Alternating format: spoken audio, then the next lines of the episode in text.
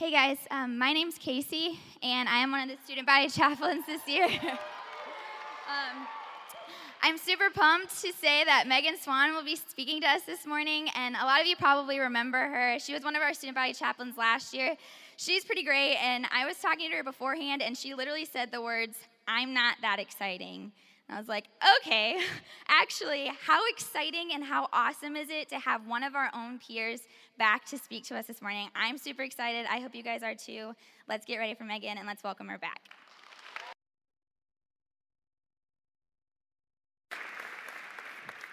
Case is so great. She makes me feel all nice. I like her. Keep her around for a couple years if you can.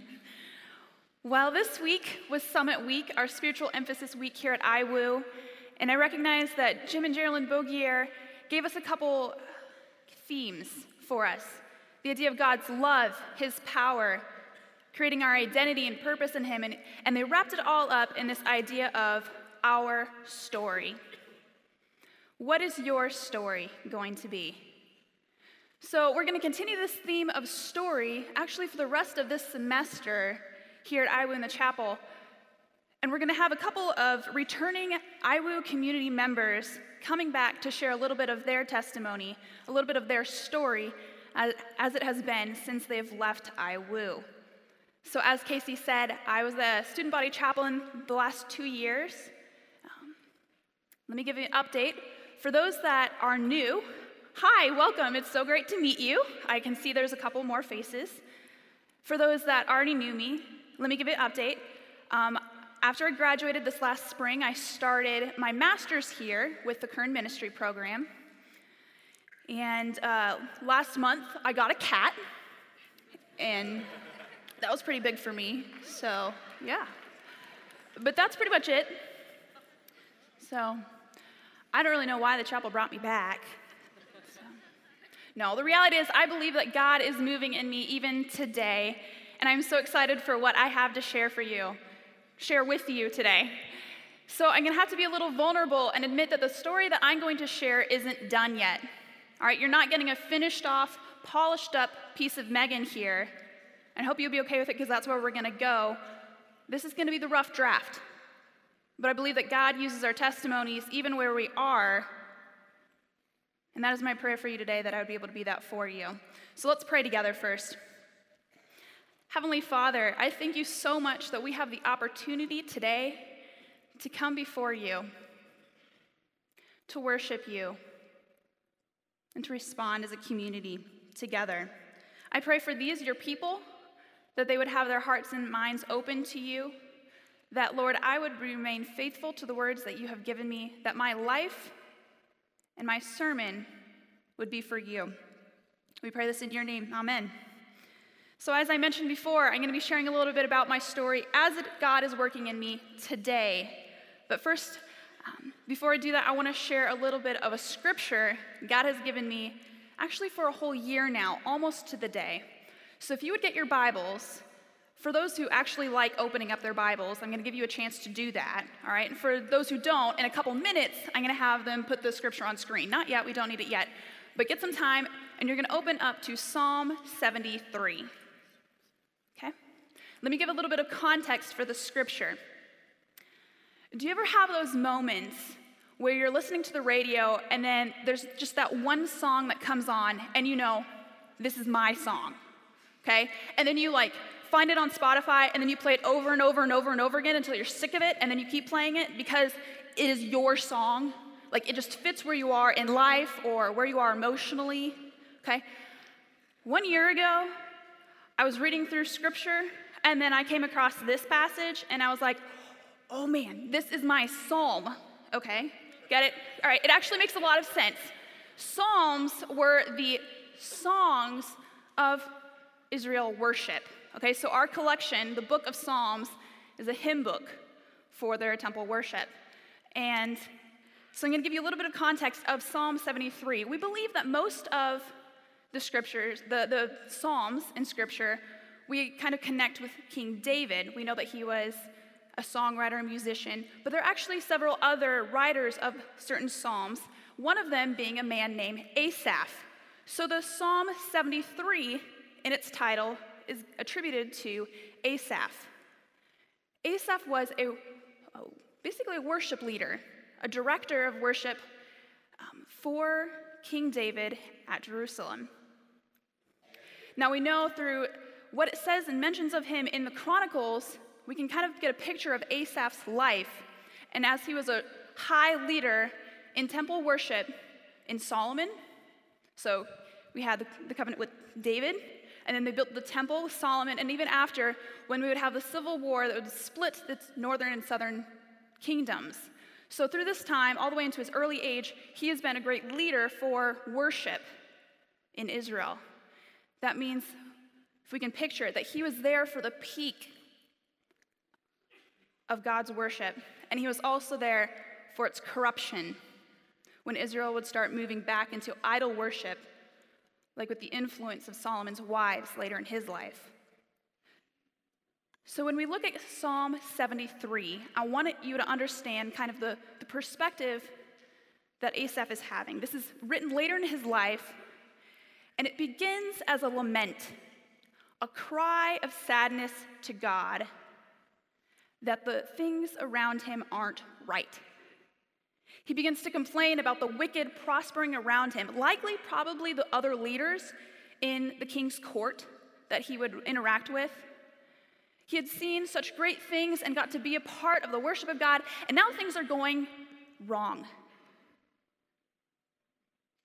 We see he says in the first couple verses things like, As for me, I almost slipped.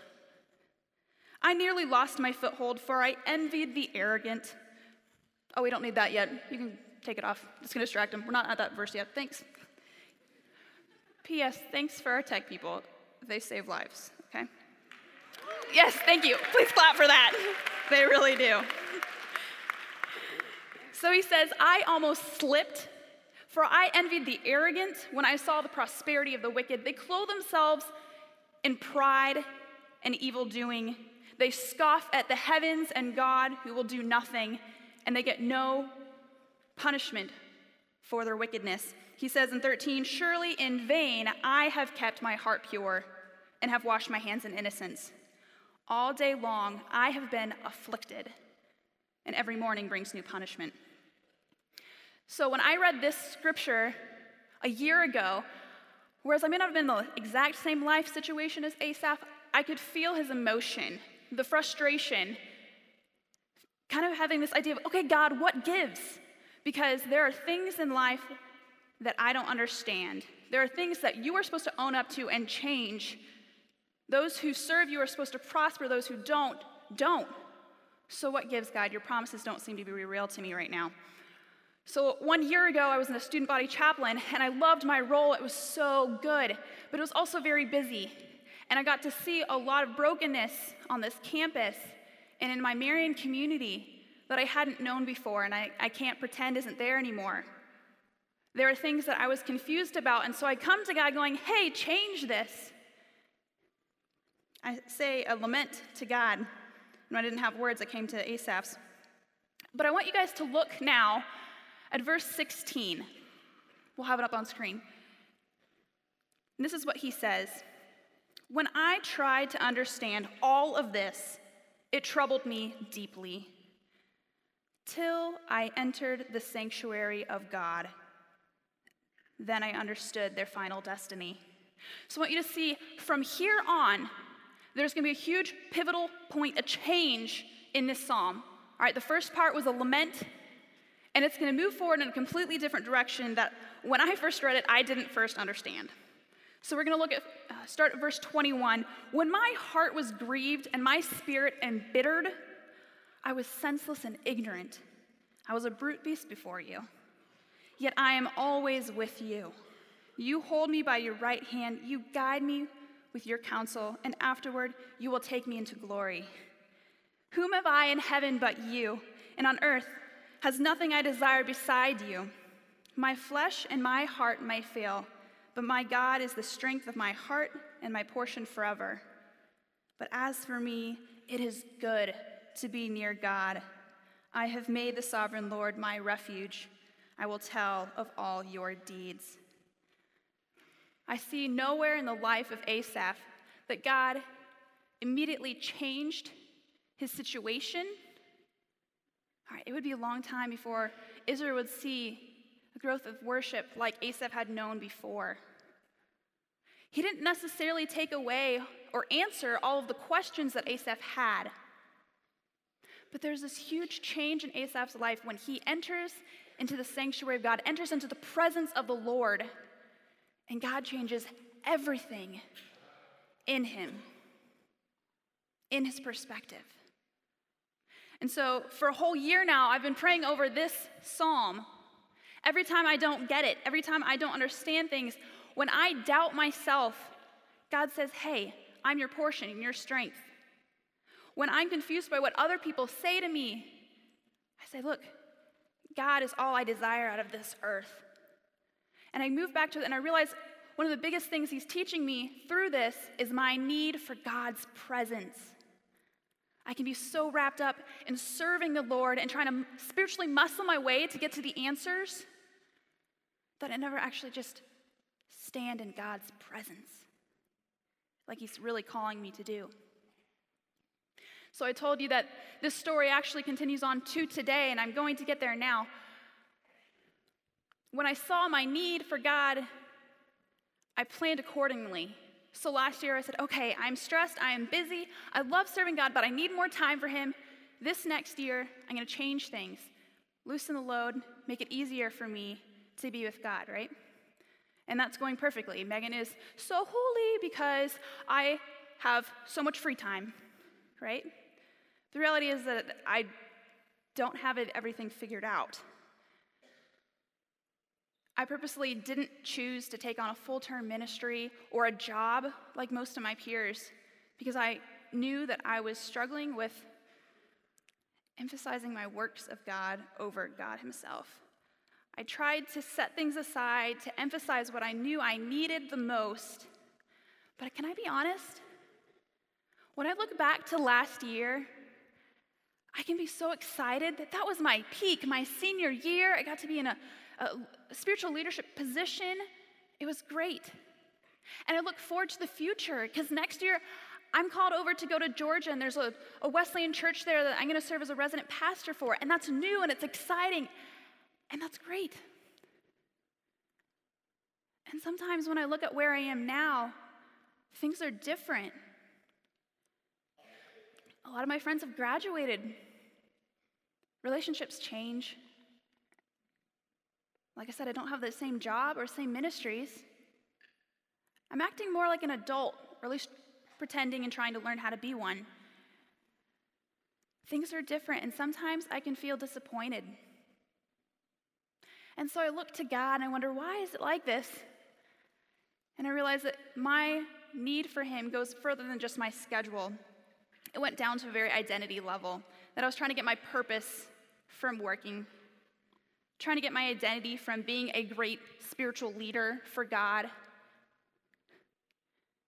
And so I come to, before him again, and he humbles me again, and he shows me I need his presence to get my very identity from him. And this is my story. I'm trying, I'm learning. I still struggle with questioning whether I should be doing more, I still want to serve, and I do, and I love it but I need it to be out of God. So, this is my question for you What will your story be? I'm still working through it, but I'm seeking God's presence, and this is what we have right now. We are in God's presence, and I believe that that does change everything. Dr. Brain.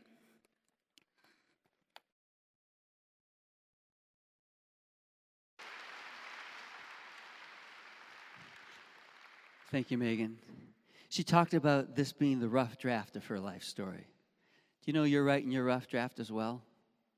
It's still in the process. This has been Summit Week. This is Friday of Summit Week.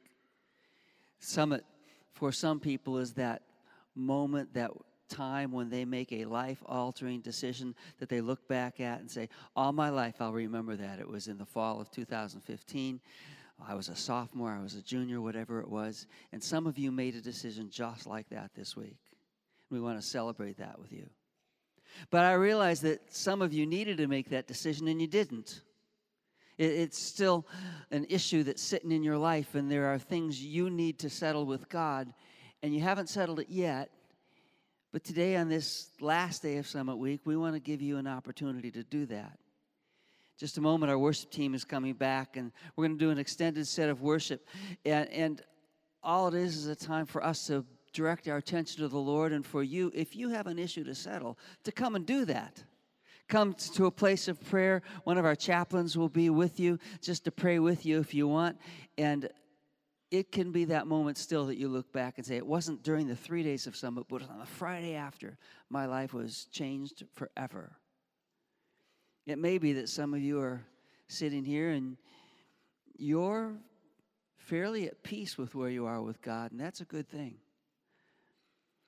But I tell you, I've been walking around trying to get to know the campus and trying to get to know you, and one of the things I've heard over and over again is sensed is that there are a lot of you that are hungry for more that you think maybe we're on the edge of a revival, a move of God's Spirit that would sweep across this campus and change us, that would spread from here to other campuses, that would, that would affect the world. And it may be, I'd ask you, I'd ask you to join me in praying for that. And in this extended time of worship, if you want to come out from where you are and come and kneel at the altar and seek the Lord and beg Him, implore Him for something more, offer Himself to you. If you want to come down in front to worship, we welcome you to do that. We're just going to spend some time worshiping. And you need to spend some time doing exactly what God asks you to do.